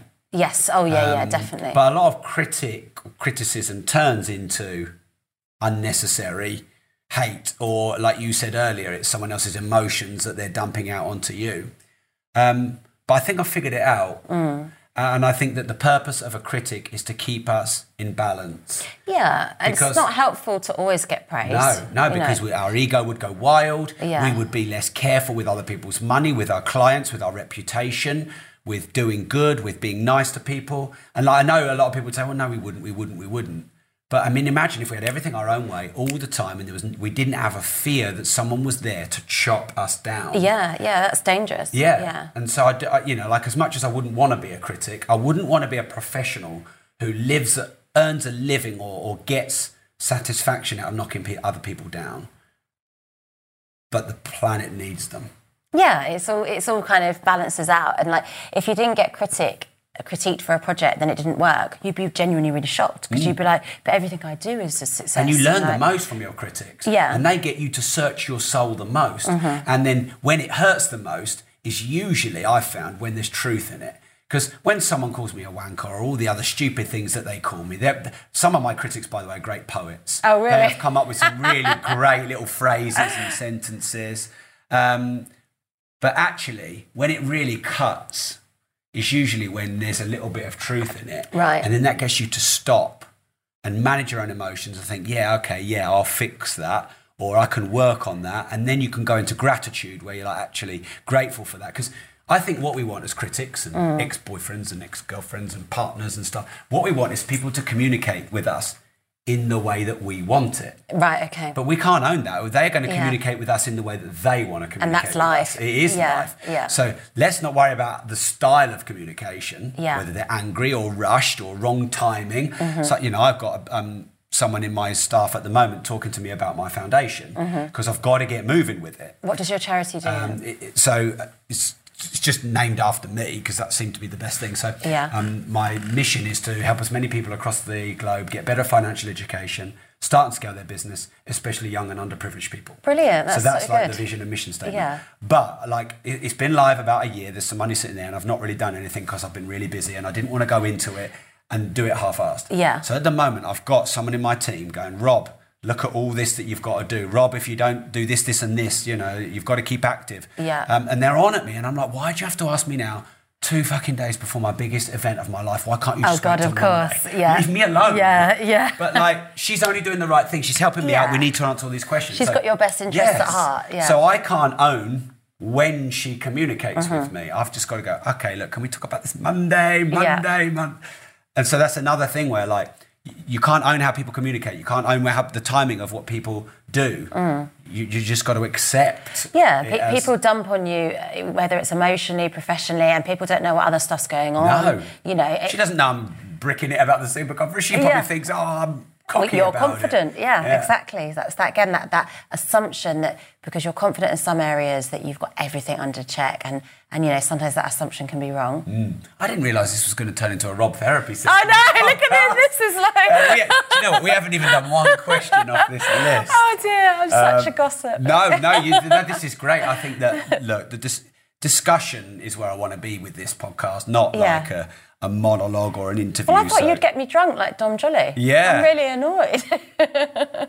when Dom dropped the C bomb, I said to him, Dom, my mum watches this. yeah, we And were listening to it in the car with our 15 kids. We- yeah. yeah. yeah, we had to turn off. Did you, he was good, yeah. wasn't he? Yeah, I mean, I listen to your podcast either when I'm running on my own, like in the gym or outside, or in the cars. But um, he was so good. Yeah. Because there's a lot of stuff I didn't know about him. Well, only got got out of him. 4% of all the royalties of Yeah, Trigger Happy Trick- TV. Yeah, yeah. I loved that program Yeah. growing up. Yeah. Yeah, and that's but it's really important to manage your business affairs. Yeah. Like I do help and work with a lot of people who are well known like yourself. Mm. And sometimes when people get success quite quickly or or like you, you get a book deal and you're so grateful Yeah. that you got a book deal or that you want someone said I want to sponsor you out on a podcast. Yeah. You don't really put your commercial hat on. You end up doing a deal that's actually not fair exchange. Yeah. Suzanne Shaw, I know her really well, who was Oh, in yeah. Hearsay, and they were just all like blown away in the in the in the moment. Um, I think it was was it Granada? It was a big um, production company. They got a massive split, Right. and she got hardly any money. Because they were really big. Yeah, they were yeah. huge, and yeah. sometimes she'd get royalty t- um, checks that were less than a pound. Yeah, it doesn't surprise No, me. Yeah. and she yeah. reckoned she was working 100, 110 hours a week with all the travel. Carl would just pick them up at six in the morning and off. And she didn't have any commercial Yeah. awareness. And I think some people. Why would you if you're an yeah, artist? true. you know? But like Yeah. artists are allowed to be commercially aware. Yeah. I think a lot of artists think that it's bad to be commercially aware, like Yeah. you're greedy or you shouldn't do it for the money. But if you end up getting turned over, or this is the important phrase, if there's unfair exchange, you're going to end up resenting. Yeah. So unfair exchange where you're greedy. You'll end up with guilt. Mm-hmm. Unfair exchange where you feel you've been taken advantage of, you'll end up with resentment. with bitter. Yeah, that's true. Yeah. It's funny, once I discovered you, then I was like, God, he knows everyone. Because I, I did Strictly and then Kevin Clifton Mm. Yeah. knows you. Yeah. And I was like, oh, Rob gets everywhere. He Yeah, knows I'm, everyone. I'm really lucky in that regard. I, Yeah. I, I've been very lucky with the reach of the podcast.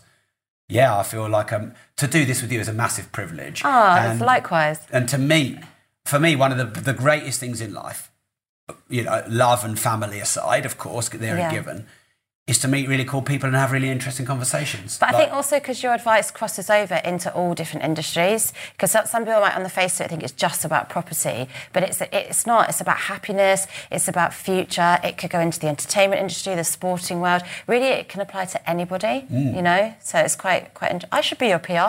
Yeah, you- like- yeah, that's great. Yeah. Sometimes someone else is a better champion of your stuff than you, yeah, they? that's true. Yeah, Mm. yeah. Uh, actually, let's talk about PR because well, I have a PR company. Okay. Um, and I think they do great work with the tools that they've got because you know, like I don't want to say that my success is any less or more deserved than anyone else, but I haven't come from being a celebrity. I've come from starting a business and working my way up that way. And in some ways, I think that helps. In other ways, that hinders. Um, so talk about tips on PR and getting yourself out there and you know maybe leveraging media because you're brilliant at all that. Um, yeah, I mean, I suppose I'm not a celebrity or come from a, you know, I don't have a talent where I'm an actress or a singer. Um, I didn't go to stage school. You know, what happened to me was because I was a shocking news story, lots of people became aware of who I was through quite tragic circumstances. So through that platform, I mean, the short version is I had to have a lot of treatment abroad because it wasn't available in this country. And then because my story had been a documentary and we lived in a small village, people started posting like £10 notes from my mum and dad's door, Wow. like kind of wanting to help. Because, you know, like when you see horrible things in, in mankind, and it's hard to not like lose your faith in society. How can somebody be so, you know, when we see terror attack, how can somebody be so evil? The world's a dangerous place. It is, but look at how many people on Westminster Bridge ran and helped. Yes. And, and, you know, you have to look at that. so when what happened to me happened, people see this horrible extreme side to man and they show their good side and they were putting money through my door. My mum and dad, typical them, my dad like whipped the tenner at my hand. You can't keep that. You've had all your treatment on the NHS. I was like, Like benefits. I've got to keep a tenner. He's like, no, um, what we'll do, we'll, we'll, we'll, we'll put this money aside and then this treatment I've gone abroad for, but like, we'll get a bank account with charitable status and we'll put the money away until we know how to and we'll, we'll be able to fund people to go to the same clinic I went to abroad. And then as that got more professional, and this is a very short version of it all, as that got more professional and formalised into a charity, the vision changed we'll set this clinic up in the UK. That was 11 years ago. Last month, we set up the clinic in Liverpool. Wow. Uh, yeah, so we have it, and it was all using, we don't have any government funding, it's all public money. Um, and we were able to kind of do, I've forgotten the bloody question now. What was the question? Well, let's carry on because this is It was about brilliant. celebrity, It was, that was it was it. about um, Yeah. PR and putting yourself Yeah. out there and, and, and doing social media. Right. We'll come back to that. So as we so we just- set up the clinic, Yeah. right, and that so but through the charity, I don't take a wage, so I wasn't earning any money whilst I was doing that, but. Through, through the foundation and that awareness and that platform, people wanted to know more about the psychological side of my recovery. How did I get through it? And then that's where the book journey came, like I told you. Mm. And again, initially the book didn't make me any money. Then, as it, um, it gathered more readership and success, then the, the financial success followed. Yeah. So I suppose rather than being a celebrity, I became somebody with An amazing story. well, yeah, and a following where people were engaged and interested. Um, and then I suppose with social media, then people become interested in your hairstyle, your outfit, your shoes, and then it just becomes where you just connect with people on all different levels. Some you might commercialize on, some you might use to help less fortunate people, and it becomes that cross section because everyone can be famous, everyone can be a celebrity, everyone can get followers now. Like the demographic has kind of changed. When I was young, celebrities were people with talent uh, with usually some kind of theatrical, musical talent. And And probably worked for a very long time. Yeah. Social media can make you big quite quickly. Yeah, but that's not to discredit people no, because no. I, I work really hard. Yeah. You know, some people might call me a celebrity, but I wouldn't say I'm an artist in that sense. Mm. Um, but that has become the way I earn my living now. But I work in the corporate world. You know, Mm. I'd give talks in the city. I'd go give talks to people on their training days, and that's my way how I earn my solid money. You know, so so yeah, it's a kind of a mixed way. So in terms of PR, do I use PR? If I work for an internal brand, I'm, I'm one of the faces of L'Oreal. They have their own PR, internal PR. If I work for a book company, they have internal PR, but I might pay an external PR to do a couple of days for me on a project by project basis. But yeah, I will be active on social media myself, which is kind of like PR in that sense. But when your product is you, you are walking, talking PR. So everywhere I go, I remember that. And if people want to take a picture with me, if people want to share their story with me of uh, a terrible thing that happened to them in their past, I will give them that time to do that because they put me where I am and they deserve that opportunity just like I've had opportunities myself. So it's kind of giving that mutual respect. Yeah, and social. I think that's really important. By the way, like I get um stopped a fair bit, and I actually really like it. I'm sorry to admit it, and I have to do a lot of photos at events and stuff. Yeah. And I feel like one day someone's going to come up up to me and hate me, and you've had that, and I've never had that. I've never been stopped on the street and someone shout at me. In, So I'm, it's all good at the moment. I'm Mm-hmm. Yeah. getting it all good. Yeah. So I'm trying to remember that we're. Well, people aren't as mean offline as they are online. no, true, so- and, but also, but it's going to happen. One day, someone's going to stop me and go, You're a the nice arsehole, guy." You're No, that arsehole." no. Uh, but the, the point is, it's like enjoyable at the moment. But I think giving people that time, Yeah. um, and But there's this, there's also a lesson in boundaries and, Yes. and saying no to people. okay, and, and when your time finishes, and when it's time to go home and see your kids. Yeah, and just also, okay, so because what I'm known for, okay, there's lots of different things we've discussed I'm known for, but obviously at the crux of it is that trauma. I get a lot of people offloading onto me, and you know, I might be with my five year old daughter, and someone might come to me and say, I was sexually abused as a child. And I, I have to say, I'm really sorry um, to hear that. Please email me through my charity. I can't talk to you now because my daughter can understand and it's not really appropriate. And, and it's hard to be assertive to people Yeah. when they when they are talking to you about something really sensitive. That person might have never opened up to anyone in their life mm. and it's difficult. And I used to take it on. I used to let people tell me catastrophic, traumatic things in nightclubs, in restaurants, Wow. in bars. And, and I relapsed. I had a really I had a problematic relationship with alcohol. I had to go back into therapy because I went around being a yes person, and that's not good for you. No. So it's hard. Like a British you resent people because you're giving them your time, but then because Yeah. I get this quite a lot because people pitch me all the time. That's my thing. I Yeah. suppose that's the, your, my version of your thing. People pitch Yeah. me all the time, and it's like you know, like, oh, I've got to go home see my kids. I want to see my wife before I go to bed. It's late, Mm-hmm. um, so if people pitch me, I just have a rule. Look, just put it on a one pager and send it to me via an email, and I will read it. Yeah. but but it's, it's if they pitch me, then I'm in the wrong space anyway. Yeah. But so I don't want to reject them. But if I have like a little boundary where it's like, look, look, okay, cool, send it on a one pager, Yeah. and then I'll have a read, and Yeah. then I'll be in a better state. And I, I feel like that makes me feel good. Yeah, yeah. About- it's powerful Yeah. to say no. And also, if you do care about people and you are passionate about people, you can't empty your cup because then you'll help nobody, Yes. you know. So you do have to, it's, it's hard because when we're British, we, we don't really speak the truth. Do you follow Very British Problem on Twitter? No, it's really no, funny. It's yeah. all about like, you know, if someone's like, will ask you like, how are you today? You're like, fine, thanks. And then it's like, in as British Bubble, horrendous. Yeah, but we don't yeah. really say that, you know. So we don't want to be nasty to people. We don't want to push No. people back. But it's not like American people would just tell you how it is. Yeah. You Actually, know, can I just like- ask you that? Because I'm fascinated with this question. And then you can, sorry to interrupt you, but um, I actually don't know if it's right when people say, How are you? to say, I'm good, thanks, or tell them the truth. And I'm- Yeah. I'm, completely on the fence because you study some personal development people and some salespeople, and they always tell people you're having an awesome day, and yeah, you know, like show the world the best you. And I get that. Yeah. And then sometimes I think, well, actually, maybe you should just be honest. I, I just don't think it's black and white. I always think it's a case by case Oh, basis. Okay. I, I feel like, you know, sometimes you need to protect yourself. You need Mm. to have privacy.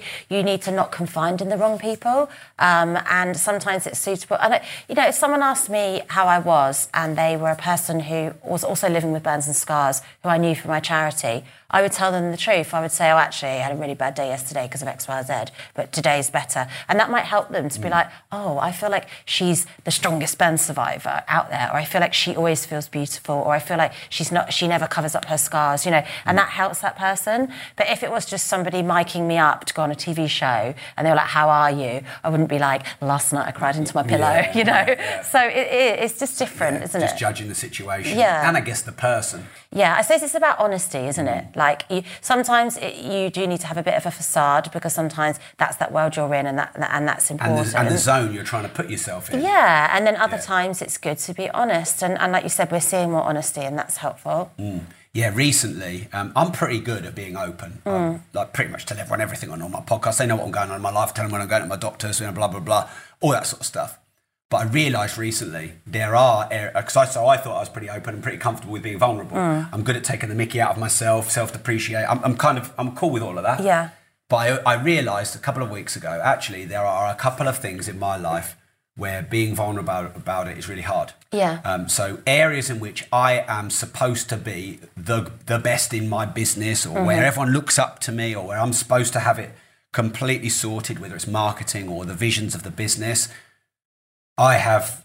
I find it really hard to open course, up there. yeah. Or if I'm ever just really struggling, because mm-hmm. I do get overwhelmed from time to time. I know it's completely self-inflicted. I know that. I never blame anybody.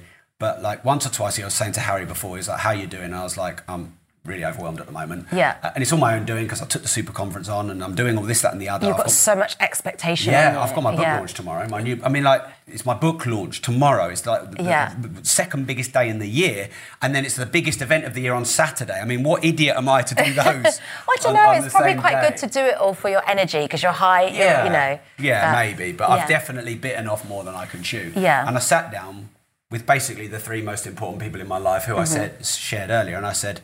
I'm struggling. I Mm. just need to let you know. I don't really know why. Mm-hmm. I think you should know so that if you know, A, you can help if there's any way you can help, or B, you can give me some space Yeah. if you need to, or C, this, these, because I'm messing up a few things. Yeah, yeah. The things I mess up are things like p- speeding tickets, parking tickets, Yeah. expenses. I create a lot of chaos in admin. Yeah, I'm yeah. just like tornado. Yeah. And they knew that, and and uh, so I said, look, I'm struggling. Give me a bit of time. So you've got awareness then. Yeah, well, I You're think it's the in. first time Yeah. I've ever sat down and gone, you know what, this the area that I've normally you all you all look up to me in. Yeah. I'm struggling. Yeah. Um, a- and I think they, you know, they didn't need to say anything, and we didn't really fix the problem. It wasn't really about that.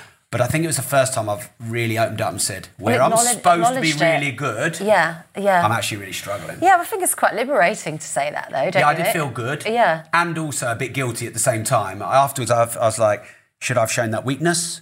You, you know, like, are they going to doubt me? But Yeah. then I thought, But I've said it and now they can help me. sometimes in life, right, people put people on pedestals, and I don't know if it's a good thing. So, like, if you're an entrepreneur, it's like you're rich, you're successful, you know everything, and you'll always be rich and always be successful. And like, that's not necessarily true. You know, people go through different waves in in, in that success mm. and that career. And so, like, I'm on this pedestal of like you're inspirational, and you're like, what does that even really mean?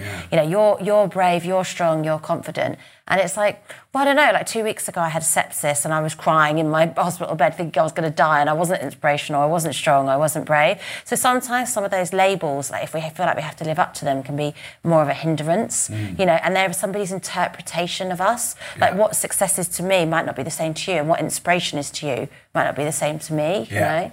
Yeah, yeah, I completely agree.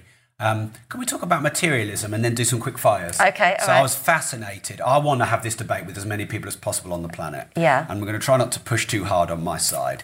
Um, but I wrote a book called Money, and Mm-hmm. I, I tried to show as many people as possible that the material and the spiritual are intrinsically linked, and you can't separate them. And you said, look, I'm not really interested in money and cars. And I, I drove up in my um, smart car and stuff. And I really admire that. I do. I really admire it. And I look at people who aren't focused or hungry for money and I admire it. But I have to be honest with myself. And, and there is a part of me that is motivated and driven by money. And I do love money. Yeah. And I love the things that money brings. I Yeah. like to wear nice clothes and they make me feel good. Um, I've got, I've, uh, you know, the, the car that I dreamed of my whole life when I was a kid was a Ferrari Testarossa. Right, okay. And like there was a Ferrari Testarossa on the wall, and there was Tess Daly on the wall. They were- they were Great the- vision board. Yeah, exactly. and um, Tess Daly came up to me after um, Strictly. oh, of course, Uh, yeah. through, I was in the audience. Got, I Yeah. went. Kev got me a ticket, and I, I was through the audience, and she said, "Hi, it's Rob. You're Rob Moore. I'm a Yeah. big fan, and like Oh, for me, like that was like the biggest. That's so cool. That, that was all I needed, and my Yeah. wife was there as well. She was like, "What?" And, uh, and like, but you know, okay, you know, Tess is someone I was just thinking, you know, is, is lovely, Yeah. But so is the Ferrari Testarossa. It's a beautiful piece of engineering. It looks amazing. When you drive your Ferrari past a school and there's a load of young kids and they'll stop and go, whoa, man, what? and they get all excited and they go back into school a bit more excited or they come up and they take a photo on it Yeah. and they can, you know, have a photo with the car. That's a beautiful thing. Um, and so when, you know, I, the, my ideal classic car, the Ferrari Testarossa, I bought it last year. And I bought it wisely because Mm-hmm. there were 200 grand two or three years ago and I paid 105, so I wait for it to drop. I bought right. it wisely. Uh, the money that's in it will be protected. I won't lose money. So, Mm-hmm. Is a car an investment then? uh, well, most of them aren't, but some of them can Right, be. okay. Um, so, yeah, uh, what am I trying to say? There, there, there is spirit in a Ferrari Testarossa. Right. There is. uh, I am. Have you seen the McQueen documentary? Uh, no. Oh, you've got to watch that. Okay, So right. Alexander McQueen. yeah. 19 years old, he became creative director. I think it was Givenchy. Yeah. Which massive fashion brand. 19 years old, So someone young. becoming the. It Yeah. never happened. Yeah. And on the evening of his mum's funeral on his 40th birthday, he hung himself. And Yeah. I just. I So watched- tragic. I know, but like, but that guy got so much. 21 years, and he lived like a hundred year or 200 year life. Yeah. And like, I will go into McQueen and I'll quite happily spend 800 quid on a shirt or 3,000 quid on Mm-hmm. a jacket because I feel like I'm buying into spirituality and Feel I feel like, to the legacy, Yeah, I feel yeah. I'm buying into. Uh, I, I feel something emotional, like a Patek Philippe watch Mm-hmm. Right. or, or whatever. Wha- uh, do, have you got any thoughts? well, okay. I So think I'm still trying to figure it out. but- Yeah. Um, so money does rule me in the sense of what I attach to money is security, right? So money makes me feel secure for the future. It gives me choice, freedom, Mm. and options. Um, but like, And in uh, that regard, it's a very spiritual thing to be able to put your kids through private school. yeah. And but who are we to judge if someone else, if someone wants a, a material item or not? You Yeah, I what mean, I don't really. I accumulate money, but I don't really spend it. So, like, I don't wear design. I love fashion and clothes because of identity and expression. Um, but I don't buy designer clothes. So if I go to an event, I just loan a designer dress, give it back the next day through a stylist, right? My regular clothes are like Topshop, you know, River Island, high street stuff. Then I pass them on to my sister once they've been photographed. So I have a, I don't keep and hold on to Yeah. things. Could I just jump in there quickly? Because Yeah. um, so there's an argument that that's frugal and not wasteful. But Yeah. maybe there's an argument that actually, if you invest in the nice handbag or the nice jacket, you're financing the artist. Like if Yeah. you're, um, I remember when Radiohead released their album in Rainbows, and it was the first one where they were out of contract. I think it was in Rainbows, and, and they said you can pay whatever you want for the album. Yeah. Just put up a page and said pay whatever you want. Okay. And I was skint at the time, but I remember putting in quite a lot of money. Yeah. And I was skint because I thought, I love this band. and It's I like love art, their- isn't yeah, it? and Yeah. I love Radiohead. I love their art, and I want you. I want to be able to be a part. It's like fan funding, you know, like the supporter program on Facebook or Patreon. That's how I feel about Audemars Piguet, Patek Philippe, Yeah. Ferrari, Valentino, Givenchy, whatever. Um,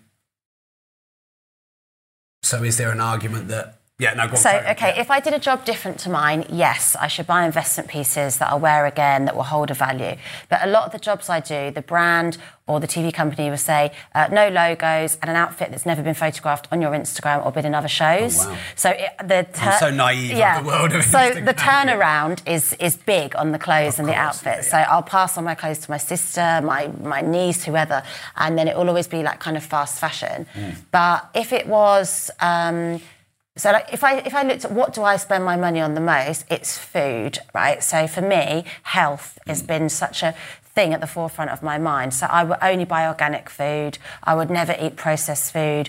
I would um, never eat cheap food. I would always cook from scratch. So my food bill would be in the hundreds of pounds just for seven days because it's always fresh food. But other people would be like, oh my god, I wouldn't spend that. Like I wouldn't buy if, the, if I can get blueberries for 99p, I wouldn't buy them for 3.99. Yeah. I wouldn't go to the farm shop for my veg, and then the butchers for my meat. Well, I do all that because that's like my biggest investment. Mm. I, I want to live long. Yeah. I don't want my injuries to shorten my life. I want to meet my kids' kids. Mm. You know, that's like my goal. That's my aspiration. So my investment in my food is for me investment in living longer. Yeah.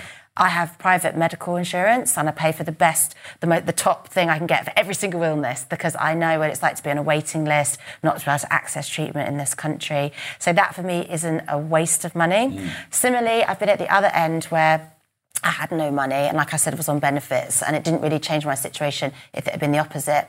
And then I went through a legal process where, where I could apply for criminal compensation and um, I hate actually talking about it because it makes me want to cry.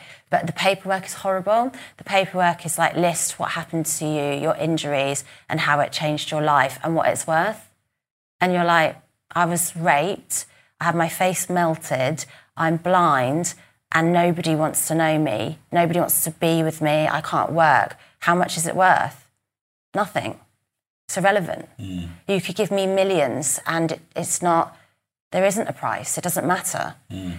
I got criminal compensation and did nothing with it for two and a half years.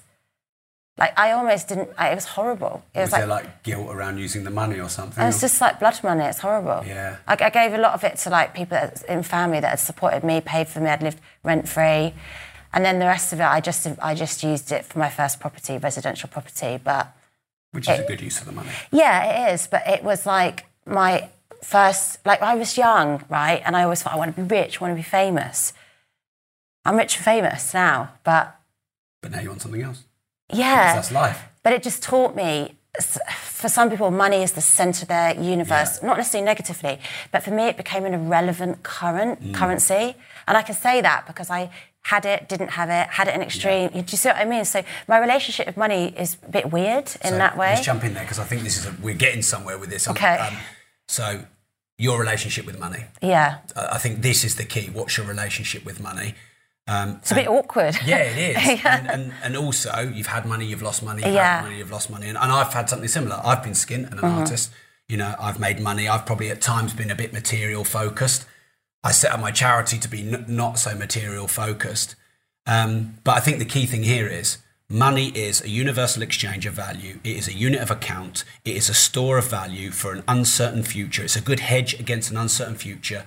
You know, if um, like tomorrow money will be worth nearly as much as it is today so you can save it and, Yeah. and um, that's all money is Yeah. so all the, the pain you felt about blood money Yeah. it's your emotions put onto it Yeah. all the, the guilt I've had around having money when I was skint Uh-huh. and then the pleasure I've had of having money when I'm rich but then the guilt of having pleasure of Yeah. money all of these It's quite messed up, it is it? it's Yeah. all us Yeah. it's not money I mean, if you have a charity, you can experience how much happiness and a break from repression Mm. it gives people. And that's like, you know, if we do like basic things in my charity, like go to someone's house at a house fire and. so I'm um, going to have to just lick this I have to get get your little bit out of caffeine. it So yeah, we'll go to someone's house at a house fire and we'll go and do a checklist, replace the carpets, replace the Yeah. sofa, give them budget to paint the walls. You know, like that, that's that's great because you can see that money will help them move forward psychologically and restart Yeah. their life. You know. Yes, and you have to be in a su- successful, secure financial footing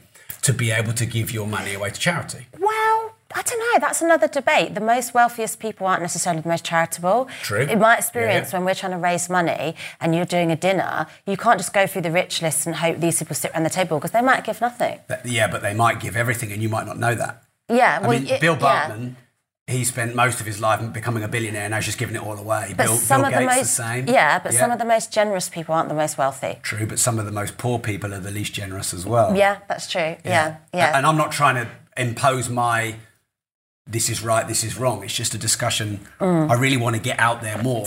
Maybe I should just go and spend more money. Maybe Well, just look, go and buy a handbag. or, or maybe you should just do whatever you want. Yeah. You know, that's right for you. I, I- I guess I want people to have a good relationship with money. yeah. I'm trying my best to have a good relationship with money. You know, we've got Harry here who's come down, and if Harry, um, what's that Canon E? What's that? C100. Is that a good camera? Yes, five round camera. Okay, so I guess you feel you can do better work with a good camera. Absolutely. Yeah, and these mics are these cheap? They're thousand pounds a piece. thousand pounds a piece. So, like, Yeah. if, if you're an artist, which I believe everybody who listens to this podcast, you're an artist of some degree. Yeah. You're a creator, you're a producer, you're a creative, you're an artist. If you can have really great equipment and things that make you feel good and valuable, and you can do great work, you can do great work. Yeah, no, absolutely. I suppose um, then I suppose to summarise, uh, my relationship with money might sometimes be governed by fear because I've experienced being oppressed by somebody or something, Mm. Yeah. and I've gone through like legal trials and extensive medical treatment where money would have helped Yeah. to get the best representation, to get the best treatment. Um, so I fear ever being destroyed by something, somebody, or oppressed by something. So I feel, I feel like if I hold on to my money and don't fritter my money, Yes. that's my security blanket in that way. But I suppose it changes when you have children because really your money is just for your kids, Mm. you know, and, and you're responsible to provide for them. And when you're self-employed, that responsibility weighs on you, you know, more than anything. So Mm. I think that is a quite a profound statement because basically what you've said is your driver and relationship with money is based on your life experience. yeah, and and th- mine is too. So in my childhood, I was really overweight, Right. And I felt like I was bullied by everybody. I remember being sta- I, I was probably nine or ten years old, and if there's any children, I need to be aware of this now because a lot of people listen to my podcast in the car. So if there's any children in the car, I'm about to swear. um, so I was stood watching a game of football with a load of older kids, and I love football. And Yeah. I had my football kit on, uh, or my Liverpool football kit, the- the, big football that was too big, the gloves that were too big, and I stood at the, the side of the pitch. And you know, like the kid who stood at the side of the pitch that wants to play the game, Mm. and all these lads were playing. They're much older, and a, and a lad came over, and he sort of bent down. He went, "All right, mate, how you doing? You watching the game?" And I was like, "Yeah, yeah." And he said, "Do you want to come and play?" And I went, "Oh, yeah, I'd love to." And he went, "You can't fuck off, you fat fucker." really. And he just pointed in my face and he just said that.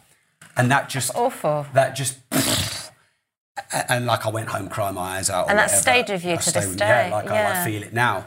And um, for me, being overweight was um, no one liked me, no girl wanted to look at me, you know. And look, I've not had it. You've had a much more traumatic experience, and I've definitely come to terms with it. And it, uh, it's, good in my life as well. Yeah, it's just upsides and downsides.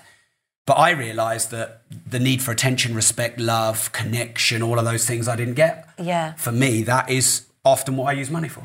Yeah, but I think that's basic needs, and I think that's okay, and and and, and that's not a bad thing to feel guilty about. Mm. You know, I think that's all right. Three hundred thousand pound Lamborghini is not a basic need, though. but it No. makes me feel like I'm worth something. Yeah, and is is that wrong? There's worse things Well, no, happening it's in the not world. wrong. You're working for Yeah. it. You're it's yours. It's not Yeah. like you're a criminal. You know, it's not.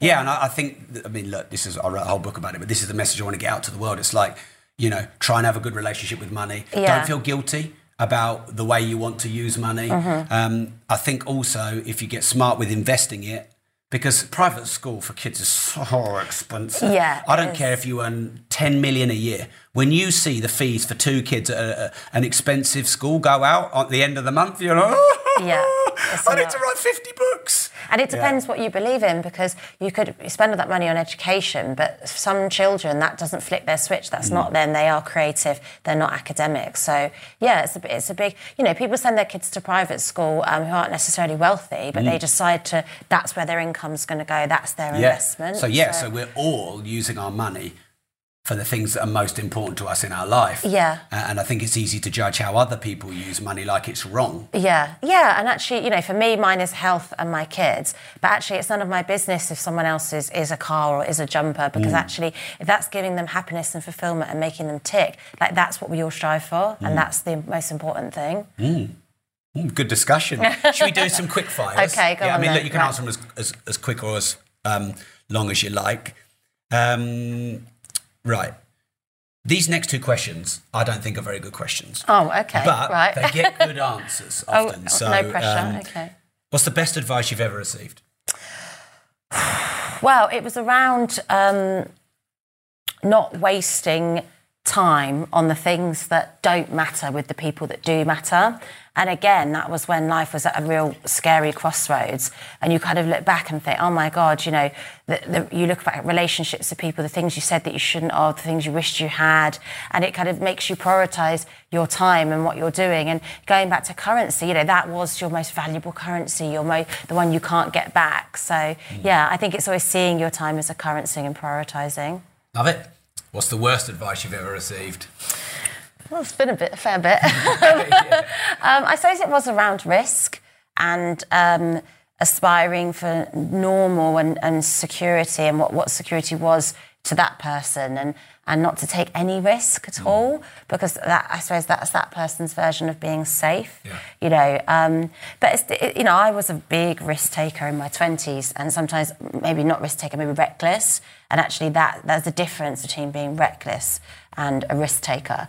So I think then because of the recklessness, then I had a period of taking no risk at all, and that was quite stagnant. Whereas if now, I would say, going back to that measured risk, you know, now I, I take measured risks, which other people might be a bit like, oh, I mm. wouldn't do that if I were mm. you. Yeah. You know, like some people might have thought, after what happened to me, if I had compensation, why didn't I just set up a regular business with predictability? Why would I go into an unpredictable world where you are still judged on your appearance and, mm. and your worth? Like, is that good for you psychologically?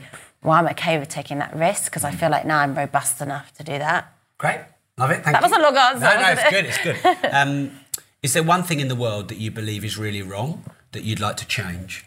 Oh God, that's a bit of a controversial question because of all the politics that's happening at the moment. I think there's a lot of things fundamentally wrong in politics, society, our legal system. Um, but that's probably a whole other debate, you know, that you'd have to unpick. And, you know, I've made a lot of documentaries in prisons. I've made a lot of documentaries with people that have been wronged, that haven't received justice. I've worked with people who have, had children murdered. Um, and, you know, when you start to look into our legal system, the parole board, it's, it's really quite frightening. Like some of it's not fit for purpose. Yeah. Mm, okay. Well, hopefully that can get better at some point. Yeah, uh, yeah. I mean, I'm not. I'm not a political person particularly, um, but yeah, I think there's a lot of. Um, I think that we're going to experience some big changes. We can all feel that anyway, can't we? So yeah. Yeah. Um, so this podcast, the the theme is disruptive. Oh right, And, okay. I feel like the luckiest person on the planet because I get to look in the world and go, who do I think fits the disruptive brand the most? I get to choose to meet people who I'm fans of. Um, and I think in many areas of your life, you've been elegantly disruptive, not David Icke style disruptive, who I also interviewed. Um, so, what does that word mean to you, disruptive? Well, it was probably just the word that was always in my school report when I was younger. um, no, I suppose it is about being unapologetically you and doing things that people say you shouldn't because. So, like when everything happened to me, people would place limitations on me, which probably also is a, an answer to that previous question of the worst advice given to me. You know, people are like, what are you going to do now because you can't do X, Y, and Z because you don't fit that. Mm. And it's like, well, I'm just going to go against that and try it anyway. I'm getting rejected anyway. My life's a mess anyway. So, what's the worst that can happen? So, mm. you know, things like I would put a picture of myself on social media with no makeup on, and you know, my face is a skin graft. I don't look like Kim Kardashian. And some people feel that social media is a place for hot, sexy, glamorous girls. Well, this is me. I accept that and I put it mm. out there. I will get people trolling my appearance. Not everybody, a small section of people will, and a lot of other people won't. So, for me, being disruptive is just being unapologetically me in spaces where people might say I don't belong, mm. and that might not always turn out well for me, but that doesn't matter because if I have genuine acceptance, I, d- I don't look for that gratification for other people. Mm. That, that won't fulfill me or make me more confident if Linda from Leeds thinks I'm pretty. Yeah. You know? Mm. That's really powerful. Being you, the first thing I think you said was being unapologetically you. And Yeah. A few people in my podcast recently have talked about you know being the, the true the true version of you. Um, do you follow Ricky Gervais on social media? Um, a little, not religiously. I mean, he's very like, quite pro animal rights. He's quite political in He his, his yeah. thing. Yeah. So the reason I say that is because he quite inspires me in this area because Right. he'll do a photo of himself like with the, the, the phone that close to him up his nose with Oh, nice. chin. Okay, yeah. And you know, he'll do lives naked. And, Oh, you does know, he? Yeah, Oh and he God. just I like should check that out. Yeah, exactly. and it's just like this is me. This is who I am. Yeah. Now I know he's a comedian, and it probably lends itself to that. But that quite inspired me. I've done lives in the bed, lives in the bath. I just try and Yeah. think people don't really care how many wrinkles I've got on my forehead, and people don't care, uh, don't follow me for that. And that links to, to the next point, which is I think a lot of people want to be accepted for who they are. Well, I think everyone on the planet does. Yeah. Okay. But if you don't show the world who you really are, how can you be accepted for who you really are? Because if you're showing the world a false version of you, people can only know and accept the false version of you, not the real version of you. And then they will follow or like or fall in love with the false version of you, not the real you. And then when you show the real you, then there's a disconnect. Well, that's what screws the young people up because that's what I never get when the girls Photoshop their bodies and everything. And I'm like, oh, you're like hyping up the product Yeah, too much. stop doing photos there. Yeah. Because it might make It's you look like- better, but as soon as we meet you, we're like, wait a minute. You're a dwarf. yeah. And it's like, if I would never overmarket a product so when people buy it, they're disappointed. Mm. You know, if I'm going to Photoshop my whole face completely different, when you meet me, Mm. you might find it a bit awkward because you might be like, oh, she looks so different. And that's going to make it harder for me because I've like oversold myself. Mm. But maybe if I just show you the real me all the time, when you meet me, you might think, oh, she looks better than she even did online, you Mm. know? But also, I think it's very different with me because what you're saying about, you know, show people you, blah, blah, blah that luxury got taken away from me, right? I had a severe disfigurement, right? Obviously, I, I've recovered, I'll never fully recover, the damage is permanent. But for a good six years, I walked around with a bright purple face, wearing a plastic face mask with a shaved head, right? That was like six years of my 20s when everyone's in their prime. I didn't have a sexual relationship for like five years in my, mm. in my 20s. I didn't even hold hands with a guy. And it's, it's like, re- it really messes you up. It's really difficult.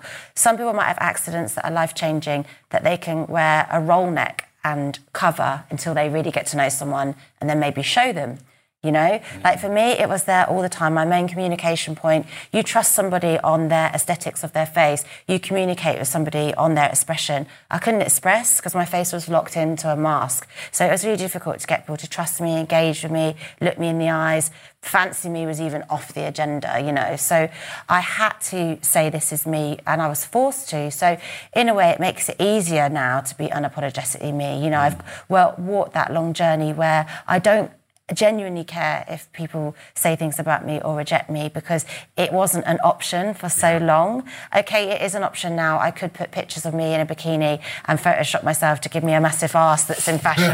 But what's the point? You know, like I have. in 10 years, it'll be a skinny ass. Exactly, won't it? yeah. Like, does it, it, it doesn't change anything. Like, it's completely pointless and it messes you up. And I've already been messed up through other things. I don't want to go and mess myself up, you know? So there's a common question that goes around on podcasts that I try and avoid. Okay. But I asked this um, to Rosemary Conley. I went to see her Oh, on yeah. Monday. She's lovely. She's a legend. She is, and Yeah. she's lovely. Um, and I'm going to ask it to you because I think it's really relevant. So the, the question that goes around a lot of podcasts is, you know, what advice would you give to your younger self? Um, and it's a good question. I just want to stay away from what everyone else does. But I'm going to ask you it because I think it's really relevant. So if you now could go back to the you, the day or the hour before what happened, Mm. what advice would you give to yourself? Absolutely nothing. Because the police told me that once I was involved with the person I was with, that was it. And I was lucky I wasn't murdered.